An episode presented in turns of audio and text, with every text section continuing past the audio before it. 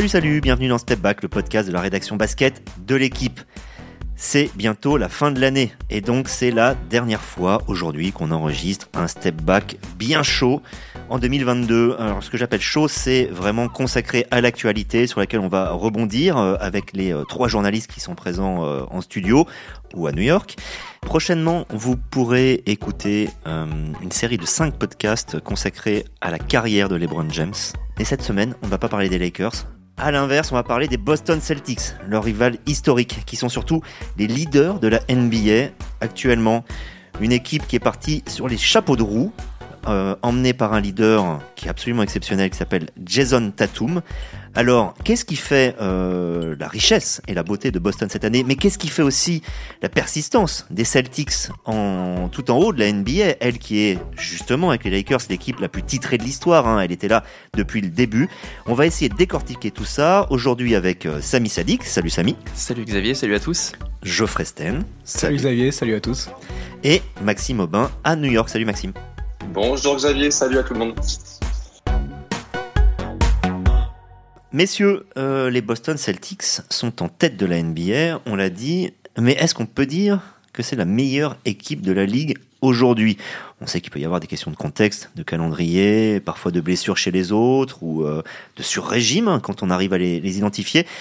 Alors on va se poser la question par rapport à Boston. Je vais me, tourner tout de suite vers toi, euh, Maxime, donc à New York. Est-ce que on peut dire globalement que les Boston Celtics sont au-dessus du lot pour l'instant, incontestablement, c'est la meilleure équipe. Après, un tiers de saison, c'est le, le, meilleur bilan hein, pour l'instant, 22 victoires, 11 défaites. Euh, ils sont en train de battre aussi plusieurs, records historiques de la Ligue.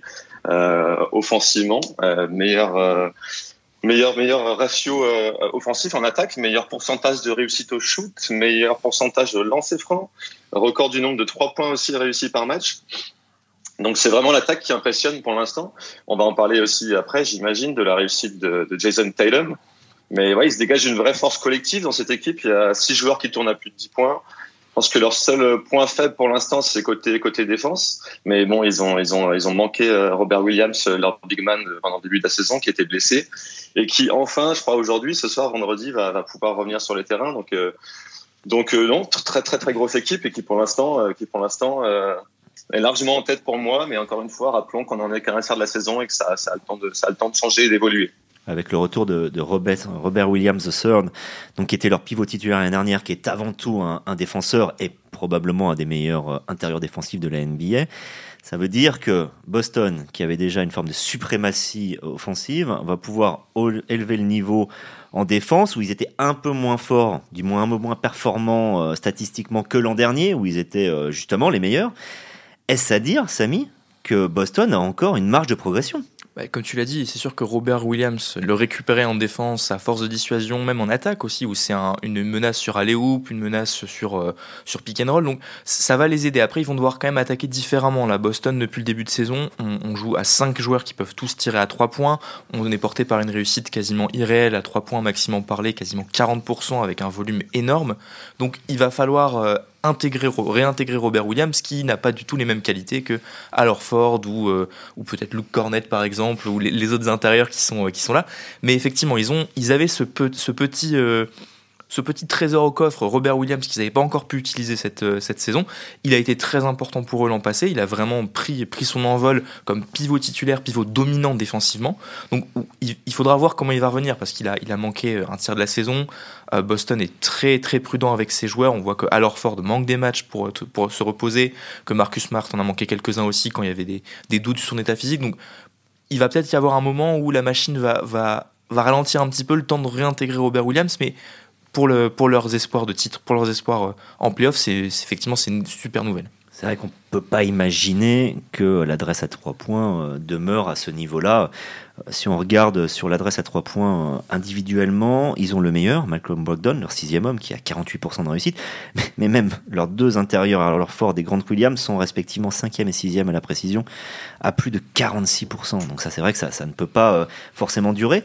D'un autre côté, euh, Boston, j'ai l'impression, survit à tout, euh, Geoffrey. Ce que je veux dire par là, c'est euh, on connaît évidemment l'histoire de Ime Udoka qui avait réalisé une formidable première saison de, coaching, amenant l'équipe jusqu'en finale. a dû partir pour des raisons, euh, de mauvaises raisons, on va dire ça comme ça. Euh, remplacé par un jeune coach de 34 ans qui, euh, découvrait hein, finalement Joe Mazzula, qui est head coach pour la première fois.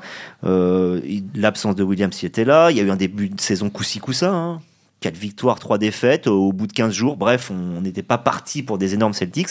Et puis, voilà, ils ont réussi à survivre à tout ça. C'est une équipe de résilience, j'ai l'impression. Il y, a de ça, ouais, il y a de ça. Hum, tu, tu parles de, de, la suspension de, du DOCA, ça intervient fin septembre. C'est quelques jours seulement avant le début du, du camp d'entraînement. C'est un moment où euh, les, les, équipes sont vraiment euh, focalisées sur, euh, sur le début de saison. Apprendre cette nouvelle à ce moment-là, dans ce contexte assez particulier, c'est vrai que on a eu des gros doutes sur le fait que cette équipe allait réussir à, à reproduire ce qu'elle avait réussi la saison dernière et, et à être une équipe contender pour, pour le titre. Euh, maintenant, euh, Joe Mazzulla, comme tu l'as dit, euh, le, pourcentage à, 3 points des joueurs est aussi le fruit de petites adaptations que lui a réussi à, à faire parce que ils prennent des très bons shoots. Et bien sûr que le pourcentage d'Alorford à 46%, ça va peut-être pas durer, mais ils prennent des super shoots. C'est une équipe qui a une super académie de jeu, qui est guidée par deux leaders qui sont tournés vers le collectif. Il y a eu aussi cette intégration de Malcolm Brogdon. Le pourcentage à 3 points est un élément intéressant du jeu de Malcolm Brogdon. Il a toujours été très très propre comme joueur depuis, depuis ses débuts. Ce, rookie de l'année euh, qui était sorti du deuxième tour de la draft.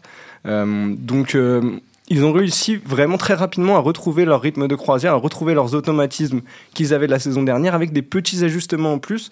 Et voilà, il y a aussi l'intégration d'un Blake Griffin qui, quand on fait appel à lui, fait très bien le travail. Il avait appris euh, au fil des années à devenir un col bleu. On l'avait vu euh, à Brooklyn déjà et maintenant à Boston, il, remplit bien ce groupe. Faut pas oublier que c'est un groupe qui a aussi perdu Danilo Gallinari, qui aurait dû être euh, dans, l'effectif, qui, est dans l'effectif, mais qui s'est blessé gravement avec l'Italie cet été. Donc, voilà, c'est une équipe qui tourne très bien et qui a réussi à presque faire de, de cet épisode du Doka une force.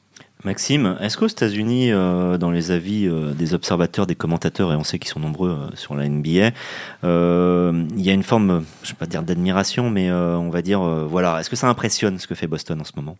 Ça impressionne énormément et je reviens sur le sujet de Joe d'ailleurs parce que pour l'avoir d'ailleurs vu en, conférence de presse à Boston et pour en avoir parlé avec mes confrères, c'est vrai qu'il est dans le profil, on, voit en fait qu'il a 34 ans en conférence de presse, que c'est quelqu'un déjà par personnalité qui est assez, qui est assez discret, qui est assez réservé et qui est pas toujours encore sûr de lui. Mais ce qui est assez impressionnant, c'est euh, la main qu'il a réussi à avoir sur cette équipe. Euh, tirer le meilleur en fait de, de, de, de ses meilleurs joueurs. Euh, il a vraiment réussi à les responsabiliser et je pense que le meilleur exemple là-dessus, c'est Marcus Smart qui, vous l'avez dit, il y, a, trois mois tout juste quand Udo, quand Udoka part, euh, Marcus Smart s'y prend la parole euh, en, conférence de presse pour dire que c'est absolument un scandale, qu'il comprend pas le choix de la direction des Celtics de s'en séparer.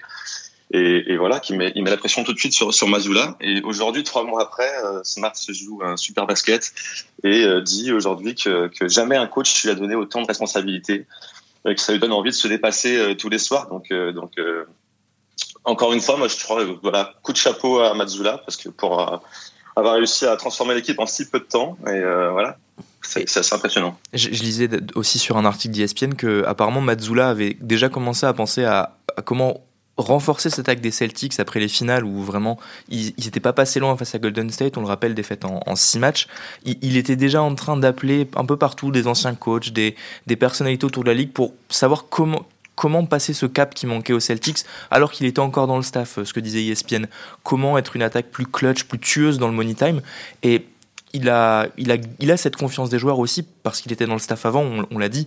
Euh, les joueurs lui font confiance. Tatum Brown très vite dit, euh, comme tu le disais aussi, euh, Maxime, dès le début de saison, que bah, c'était leur gars, entre guillemets, qu'il lui faisait confiance, que même s'il avait 34 ans, donc il est plus jeune qu'Al Orford, il lui faisait confiance parce qu'ils savent que voilà, avec lui, il y a ce chemin qui peut les amener au titre, il y a ces efforts qui ont été faits sur l'attaque des Celtics et que en fait, il va prolonger le travail d'Ime Udoka, même si lui, Udoka donc, est désormais suspendu. Mazzula, il était aussi une des chevilles ouvrières de, de, ce beau parcours l'an passé. Moi, j'ai vraiment envie de dire que si Mazzula euh, réussit, on doit mettre ça en parallèle, par exemple, du, succès aussi de Will Hardy à, Utah, qui est aussi un jeune coach, qui est aussi un débutant, qui était aussi dans le, dans le staff du Doka, ce qui laisse à, à montrer qu'il y a une sorte d'école, hein, j'ai l'impression, qui est en train de se créer, un peu comme il y a eu l'école Spurs, peut-être que Brad Stevens qui était l'ancien coach pendant 8 ans, qui est devenu manager général, a mis quelque chose vraiment en place. Et ça, justement, dans la persistance, on va en parler après.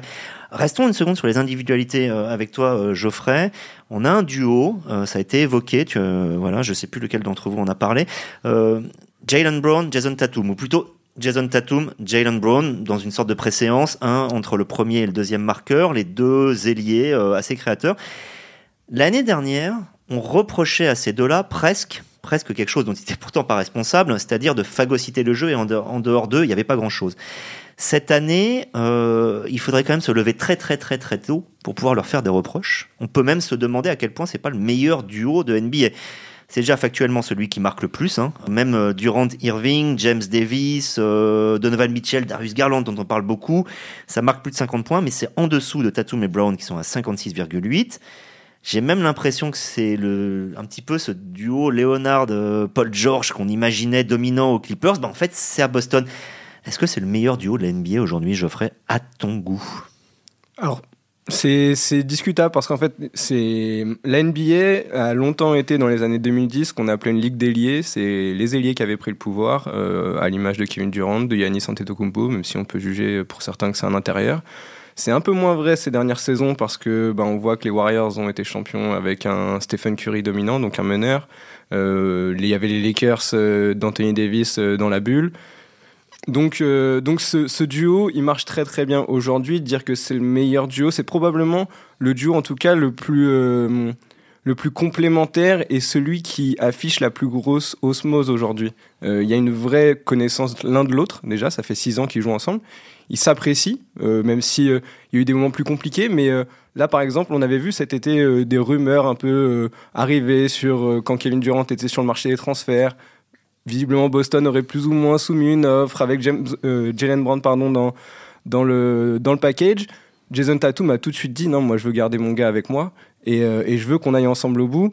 Et c'est très intéressant parce que par exemple, on a vu le match contre les Lakers euh, cette semaine où ils sortaient de deux défaites, ils sont en fin de road trip. Ils sont sixième match d'un trip à l'extérieur. On sait que c'est très compliqué, beaucoup de fatigue.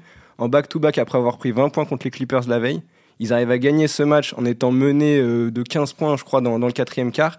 Et c'est Tatum qui va chercher la prolongation et Jalen Brown qui, met le match, qui met pardon le shoot pour finir le match en, prolongation. Donc là, on voit vraiment que, c'est un duo qui a réussi à, passer un vrai cap. C'est plus euh, à toi à moi. Il y a une vraie complémentarité, une vraie osmose et qui rejaillit sur tout le groupe. Samy, tu pourrais nous parler de leur complémentarité? Parce que c'est vrai que d'ordinaire on est habitué euh, quand on a ce qu'on appelle les one-two punch euh, à avoir un, soit un axe meneur pivot quand on était dans les équipes à l'ancienne ou alors un bon combo avec un intérieur. Par contre, deux ailiers, même si l'un est plutôt un arrière ailier et l'autre plutôt un ailier intérieur, encore il faut le dire vite hein, pour disons qu'il peut jouer poste 4 en défense. voilà, comment ça s'articule tout ça? Ben, déjà, il y a, un travail du, coach de. Donc, tu l'as dit, 2-3, 3-4. Il y a, comment dire, les, deux jouent énormément de minutes, 37-36. Donc, il y a toujours quasiment à chaque fois un sur le terrain, un des deux. Donc, chacun peut avoir ses, entre guillemets 10 minutes où il est seul à porter l'attaque euh, des Celtics, même si on a, parlé de Brogdon, on a parlé de, Smart. Euh, les deux sont deux attaquants incroyables un répertoire offensif assez dingue pour Tatum qui a des fondamentaux offensifs. On, le comparait à Kobe, on le comparait à Jordan de ce côté-là. Euh, Jalen Brown, il, a, il avait un jeu beaucoup plus brut quand il arrivait en NBA. Euh, c'était pas encore vraiment ça à trois points. C'était, c'était beaucoup dans l'énergie, dans, dans, le hustle. Lui aussi a énormément progressé de ce côté-là et est devenu, aux côtés de Tatum, c'est devenu un, attaquant bien meilleur. Alors Tatum, c'est l'attaquant qu'on imagine le plus, euh, comment dire, le plus, euh, le plus pur des deux. C'est l'attaquant qui peut dégager un tir à n'importe quel moment, qui, a des, qui, qui peut être dangereux absolument de partout. Et, plus dribbleur, parfois même trop. Jalen Brown a plus ce côté un petit peu, euh, comment dire, action directe, quoi. Oui, Slasher, voilà. Jalen Brown, des deux, est, celui qui se débrouille le mieux sans ballon, parce qu'il a, il a, il a été euh, habitué à ça sur ses premières années à Boston, où il y avait Kyrie Irving, il y avait Kemba Walker. C'était pas l'option offensive numéro un ou deux. Il n'avait pas les mêmes responsabilités, les mêmes tickets de shoot, comme on dit que qu'il y a quelques années. Et en défense, les deux sont deux défenseurs capables, euh, peuvent se relayer sur le meilleur extérieur adverse. On de one-two punch, il peut être défensif ce one-two punch quand euh, LeBron James vient en ville, quand Kevin Durant vient en ville. Euh, Jalen Brown, Jason Tatum, c'est deux défenseurs très importants puisqu'il n'y a, pas vraiment d'autres énormes défenseurs sur ces postes-là euh, côté Celtics. On pense plus à Al Ford à l'intérieur, Robert Williams. Donc ils sont complémentaires de, ces deux côtés-là. On a l'attaquant l'attaquant racé d'un côté, l'attaquant Jalen Brown qui lui est plus, plus en plus, un jeu offensif un peu moins, comment dire, un peu moins sexy que, Jason Tatum, mais les deux sont très complémentaires parce qu'ils ils ont tellement progressé l'un aux côtés de l'autre qu'ils sont capables aujourd'hui de se compléter pour, comme tu l'as dit, finir un match. Euh, des deux, il y en a un qui est candidat au trophée de, MVP, Maxime, c'est euh, Jason Tatum. Il est classé numéro 1, euh, le Kia Leader, qui est donc un petit peu un classement qui veut peut-être pas dire grand-chose, du moins c'est de l'analyse, c'est du jus de crâne comme on dit. mais Jason Tatum en, est leader. on est d'accord que là, s'il continue à ce rythme-là, il a une véritable chance euh, de terminer euh, MVP et, pas d'être rattrapé par euh, les Antetokounmpo, euh, Jokic, certaines manières qui, comme l'ont déjà été, parfois on prime par conservatisme hein, dans les votes. là, Jason Tatum aujourd'hui, c'est un candidat avéré. Complètement. Ce qu'on peut déjà dire déjà, c'est qu'on ne parle que de, de, lui en ce moment en NBA parmi les observateurs. Il faut juste aussi peut-être sortir de cette culture de, de l'instant qu'on a qu'on a en NBA oui, il est parmi les, candidats. Est-ce qu'il est favori au titre de MVP comme on peut l'entendre partout? Je pense qu'il faut il faut il faudra encore un peu patienter pour voir. Parce qu'on sait bien qu'au-delà des stats personnels, ça dépend aussi des résultats de, l'équipe en, fin de saison. Euh, il faut quand même pas oublier qu'on a Milwaukee qui est en train de revenir en, revenir en force avec Middleton notamment. Euh, que la première place à l'est, elle se joue, je crois, à deux victoires ou trois victoires en ce moment. Donc euh, donc c'est encore un peu tôt pour en parler. Une fois qu'on a dit ça, euh, bien sûr qu'il est candidat au titre de MVP cette saison. Moi, ce qui m'impressionne au-delà de ces statistiques euh, individuelles, personnelles, c'est ce leadership qui dégage, euh, qui dégageait peut-être justement moins la saison dernière, cette capacité à être complètement, euh, comme on dit ici, locked in.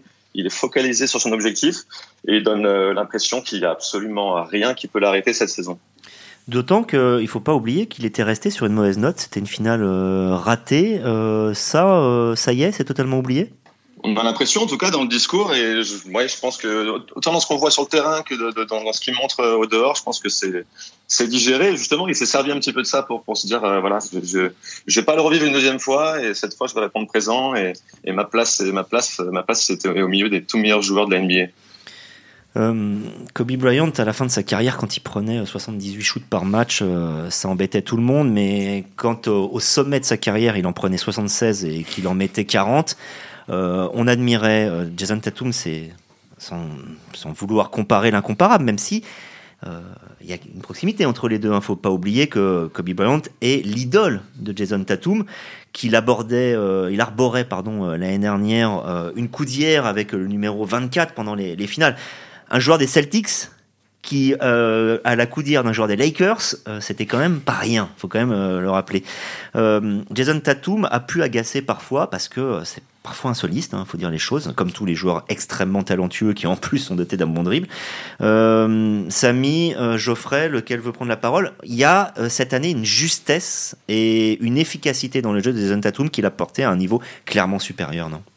On peut, ça revient à ce qu'on disait tout à l'heure. Le, jeu des Celtics aujourd'hui euh, est un modèle en termes de spacing, de, comme tu l'as dit Geoffrey, de pour trouver des bons tirs, même des très bons tirs. Et avec, ça permet en fait, ça, comment dire, ça, libère Jason Tatum qui a des solutions partout où il est en fait sur le terrain. Il a, on a parlé de leur réussite incroyable à trois points. Les espaces sont ouverts. Lui, c'est un attaquant qui a énormément appris, qui s'est développé physiquement sur ses premières années en NBA, qui mine de rien, a vite retrouvé sa confiance. On en parlait après euh, cette finale difficile. Il, fait, il est, je crois, à 3, euh, il est à 6 sur 18 au tir sur le match 6, une performance bah, en dessous de ses standards. Il est revenu très fort cette année. Il a, il a une belle moyenne, il a une de ses meilleures moyennes à la passe. Il a 4 passes par match pour trouver bah, ses shooters, on l'a dit. Et euh, il a pris conscience, effectivement, tu le disais Maxime, qu'il est locked in. il est indéfendable quand il est euh, à son meilleur niveau. C'est l'un des meilleurs alliés offensifs de la ligue. Il n'y a, personne qui peut le stopper. Ça, il en, a pris conscience cette année.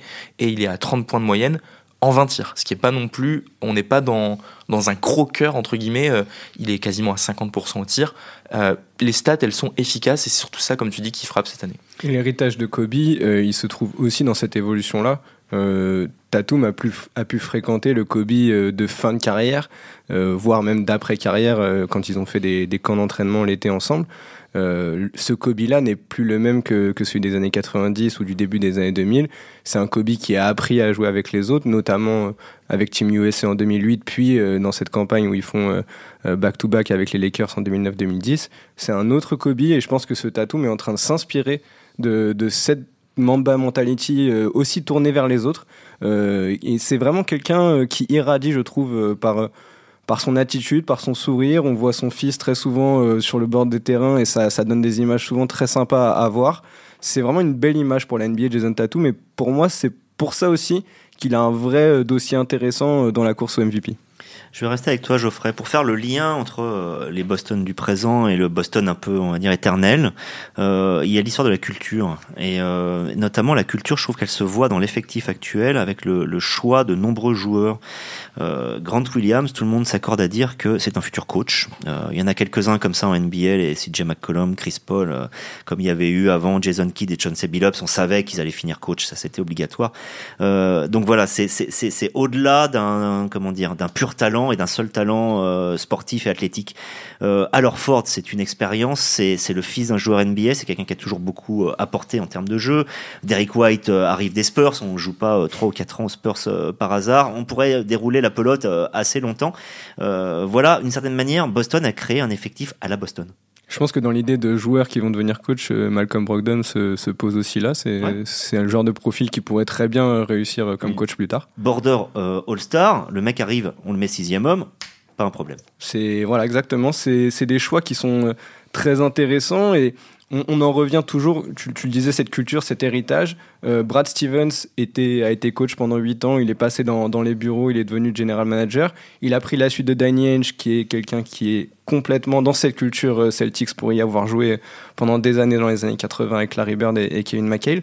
donc du coup, on est vraiment dans cette, dans cette atmosphère où on se transmet le bâton, on se transmet cet héritage, et, ça va aussi au-delà de, du terrain, des bureaux, ça va aussi dans le public où on se transmet cet héritage des, Boston Celtics de génération en génération. C'est vraiment une culture de la gang. C'est une culture là où elle diffère un peu de d'autres villes américaines, j'ai l'impression, pour, euh, pour y avoir passé un peu de temps. Euh, c'est une ville euh, où on s'en fiche un petit peu du show. Là, on est là pour gagner. Et cette culture-là, elle n'est pas là dans toutes les villes américaines où on pense peut-être d'abord à faire le spectacle. À Boston, on veut gagner. Euh, Maxime, Boston, ce n'est pas n'importe quelle ville, c'est peut-être la ville euh, numéro un du, du sport US. Euh, évidemment, il y a eu des immenses euh, équipes à New York, à, Los Angeles ou, d'autres villes, tu nous diras ça, mieux. Mais, euh, mais on va dire de Boston, dans tous les sports, ça va de l'immense Babe Ruth, hein, le, plus grand joueur de l'histoire du baseball, qui avait fait ses débuts avant de, de devenir la star qu'il fut à New York. Tom Brady, qui a été longtemps le quarterback star des New, England, New England Patriots, pardon.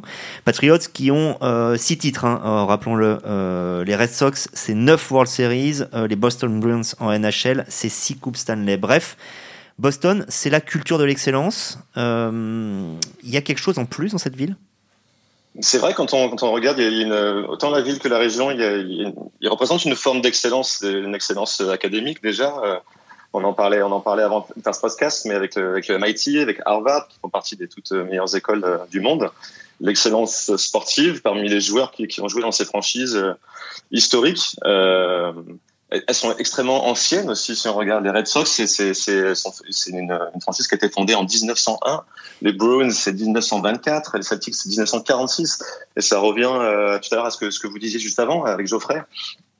C'est que je pense qu'une des raisons aussi de ce succès, c'est que Boston et sa région ont une histoire euh, très particulière, ancienne. C'est une des plus vieilles villes des États-Unis, euh, fondée par des Européens. Et je pense que cette culture, cette histoire, elle se, se ressent toujours, euh, toujours aujourd'hui et qu'il y a un sentiment d'appartenance très fort et qui passe notamment et avant tout par, par le sport. D'ailleurs, euh, juste pour l'anecdote, euh, si les Boston Celtics s'appellent les Celtics, ça n'a rien à voir avec les racines irlandaises de l'équipe. Je, me souviens avoir fait un papier il y a quelques années là-dessus. C'est parce qu'ils cherchaient un nom porteur et qu'il y avait eu les New York Celtics, qui étaient une équipe de l'entre-deux-guerres. Alors ça, si on nous avait dit que les Boston Celtics s'appelaient comme ça pour une équipe de New York. Bref, euh, la petite anecdote. la clé, j'ai l'impression, c'est quand même de toujours réussir à remplacer euh, des bons joueurs par des bons joueurs. Vous allez me dire, c'est un peu le béaba du sport. On va dire que là, il y a quand même un art pour le faire. Euh, ça part de scouter. Donc, scouter, vous vous rappelez, c'est tout ce qui est l'observation des jeunes potentiels, cachés ou moins cachés, mais parfois très cachés. Du recrutement au bon moment, au bon endroit, pour le, bon fit responsabiliser, laisser le temps de, grandir et tout ça, c'est des choses que Boston fait très bien. La seule fois où il y a eu un trou dans l'histoire de Boston, c'est-à-dire où ils n'ont pas fait les playoffs plus de deux années de suite. Je vous rappelle qu'on parle d'une équipe qui a été créée en 46, hein, au début de la voilà. Et il n'y a qu'une seule fois où ils ont fait euh, pas les playoffs pendant plus de deux ans de suite. C'est quand les joueurs qu'ils avaient décidé de, de mettre en avant, c'est-à-dire ceux qui devaient succéder normalement à Larry Bird en tant que leader de la franchise, ce fut d'abord Len Bias, c'était ensuite Reggie Lewis. Ces deux joueurs qui sont hélas décédés très tôt, l'un à 22 ans d'une overdose de cocaïne et l'autre à 27 ans euh, d'une crise cardiaque. Euh, voilà, et c'est le seul moment où en gros ben, ils se sont retrouvés démunis par le sort. C'était même pas entre guillemets de leur responsabilité, euh, Geoffrey. Ouais, c'est des choses qui, qui, ont, qui ont complètement bouleversé cette, cette franchise, notamment euh, Len Bias parce que pour le coup c'est avant même qu'il porte une seule fois le maillot le maillot Rappelons qu'il avait été drafté en deuxième position et il est mort le lendemain. Et c'est en 86, donc on est vraiment euh, là, ça aurait été parfait pour faire la transition avec euh, avec l'époque euh, l'époque Larry Bird et, Kevin McHale. Donc oui, c'est une équipe qui a toujours, toujours, toujours réussi à, à, faire perdurer cette excellence. Et en effet, cette période-là, elle a été compliquée. Derrière, il y a eu une autre période un petit peu plus compliquée, c'est le début des années 2000, là où aussi Boston a été prendre Chris Wallace en general manager, qui était pas quelqu'un du sérail. Et c'est une des seules fois, finalement, où Boston s'est éloigné de sa culture, s'est éloigné de son, euh, ADN. Et bah, ça a été un peu plus compliqué. Il y a eu des choix critiqués, etc. C'est vrai parce que Chris Wallace justement c'est ce que tu dis. Donc c'est le manager général un mec issu de la data un peu tout ça. Euh, donc un peu précurseur avant l'heure finalement. Euh, et sauf que avant comme après c'était à chaque fois des anciens joueurs que ce soit MLK euh, après c'était Danny Ainge. Les joueurs avaient connu les Celtics. Donc il y avait cette perpétuation de la culture. Effectivement la seule fois ils en sont éloignés ça n'a pas marché. Qu'est-ce que Samy je crois que tu voulais acheter quelque chose. Oui parce que tu, parlais de effectivement de, Chris Wallace. Il y a aussi Rick Pitino qui est, effectivement l'échec absolu de, des Celtics. C'est les années Rick Pitino. Rick Pitino qui prend la place de président des opérations basket à Red Auerbach, qui a gagné 8 ou 9 titres avec les Celtics de, Bill Russell. C'est ce moment-là, effectivement, où ils ont mis de côté un peu leur culture, ils ont été chercher des, des compétences hors du sérail interne où et en fait ils ont vu que donc Rick Pitino qui était chargé de reconstruire l'équipe après la mort de Len Bias en 86 après celle de Reggie Lewis euh, sur, sur, euh, en 93 il était chargé de, de, de, faire éclore cette équipe avec Antoine Walker et Paul Pierce qui étaient les deux talents prometteurs draftés euh, en fin des années 90 c'était un échec il n'arrêtait pas d'échanger les joueurs il n'y avait aucune stabilité et, et cette stabilité c'est une des marques de la culture Boston de donner sa chance. On parlait du duo Brown Tatum il a eu la chance de pouvoir éclore ensemble. Il n'y a pas eu d'échange en 2018 ou 2019, juste après euh, la formation de ce duo. Donc ils ont, c'est le seul moment où ils ont, ils ont choisi de s'écarter un peu de cette culture. Ils l'ont payé cash et on l'a vu que derrière, Daniel, je reviens en manager général, remet l'équipe sur la route d'un titre en 2008. Euh, c'est vrai que la, basé sur les joueurs qu'on a draftés, les faire monter, euh, évidemment, quand on draft Cousy et Bill Russell à l'époque, c'est un peu plus facile, on, le voit. quand on a la chance de drafter Larry Bird aussi, voilà. Mais euh, Maxime, ils ont été aussi capables de faire des coups. Le dernier titre de l'équipe, finalement, celui de 2008, c'est quand on a Paul Pierce qui galère à essayer d'un peu tout faire tout seul euh, à une époque, on arrive à lui adjoindre Kevin Garnett et Ray Allen. C'est-à-dire que c'est une équipe qui a une culture, euh, certes, mais qui sait prendre des décisions intelligentes et regarder sur les tendances de l'époque. Complètement, et puis on peut féliciter surtout la, la direction, je pense, qui travaille bien et qui travaille, euh, qui travaille un peu dans la, dans la discrétion. J'ai l'impression c'est une question, je pense que tu voulais aussi euh, que tu voulais aussi euh, poser euh, sur sur. moi, j'ai l'impression que c'est un petit peu un petit peu l'exception, l'exception ce qui se passe à Boston par rapport à d'autres marchés, d'autres gros marchés en fait, de franchises comme je sais pas les Lakers par exemple avec avec Ginny Bass, avec avec les Knicks de James Dolan, avec les Nets de Joe Tsai qui sont très très présents sur la scène médiatique. Les présidents, donc ce sont les présidents propriétaires. Hein.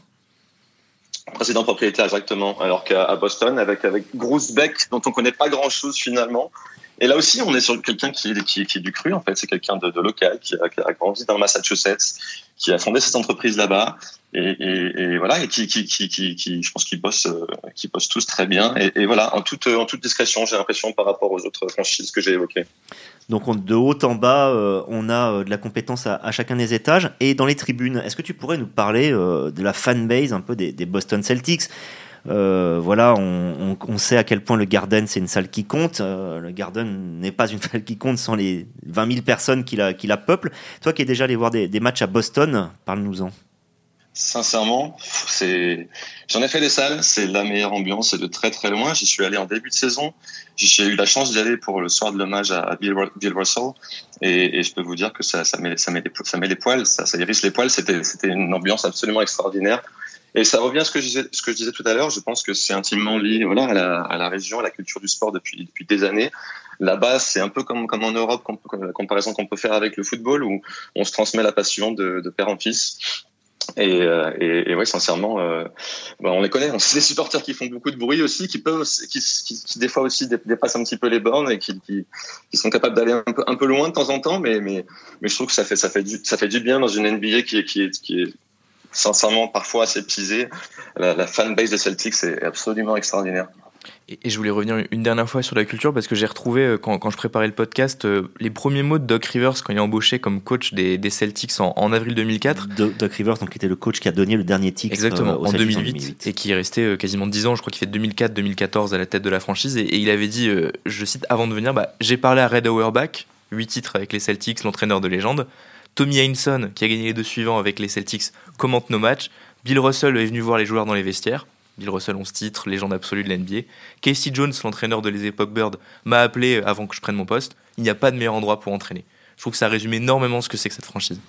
Et euh, Geoffrey, on, finira, je pense, euh, là-dessus, mais euh, il y a 17 titres à Boston, mais il y en a aussi 17 aux Lakers. Et quelle est la qu'est-ce qui peut être plus motivant que de reprendre le seul leadership, surtout quand l'adversaire en face est à terre, puisque les Lakers c'est quand même très très compliqué, et que donc on, sait que là, si on en prend un ou deux dans les années qui viennent, on a peut-être l'occasion de, de, rétablir la suprématie. C'est forcément euh, dans un coin de la tête de chaque Bostonien et chaque Bostonienne. Euh, cette rivalité, elle dure depuis les années 50. Elle est là, elle est ancrée. Euh, de toute façon, tout est tout est contrasté dans cette rivalité. On a parlé de, culture. Je pense que la culture de LA et du show, pour le coup, du spectacle est beaucoup plus, beaucoup plus prégnante là-bas. Et donc, il euh, y, a, y, a, cette culture-là. Il y a les couleurs, le jaune contre le vert. Il y a plein de choses qui font que cette rivalité-là dépasse même le cadre du sport. Euh, je conseille d'ailleurs à tout le monde de regarder le documentaire d'ESPN en, en quatre parties sur cette rivalité parce que c'est incroyable.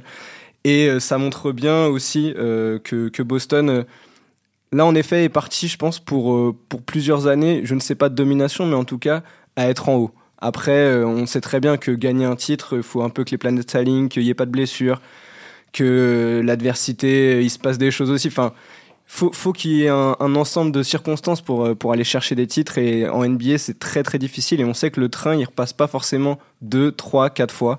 Donc là, cette équipe-là, elle est installée, elle a un vrai coup à jouer, forcément, mais elle aura une énorme concurrence déjà dans sa conférence, puis elle aura forcément un gros finaliste face à elle si elle doit aller jusqu'en finale NBA. Donc voilà, c'est mais forcément cet objectif du, du 18e titre, il est, euh, il est forcément d'une intensité exceptionnelle euh, chez, chez, tout le monde. Et puis, et puis tu en parlais, je pense qu'il permettrait aussi pour les supporters de Boston de faire taire une petite musique que leur envoie, je pense régulièrement les supporters des Lakers, qui est vous n'avez gagné qu'un seul titre depuis 86, alors que nous on a quand même enchaîné euh, un petit peu plus. Ce à quoi ils pourront répondre que la bulle voilà. cause d'un bruit ça C'est pour ça que tu disais il y avait 17-17.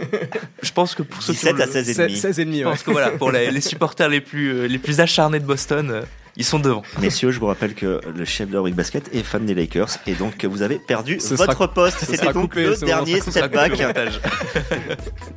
voilà, bah, je vous remercie. Comme je vous le disais en début d'émission, euh, vous pourrez écouter le premier épisode donc euh, d'une série euh, consacrée à LeBron James. Ce sera sur la jeunesse de LeBron James, euh, celle qu'il a vu euh, grandir à Akron avant d'aller au Cleveland Cavaliers.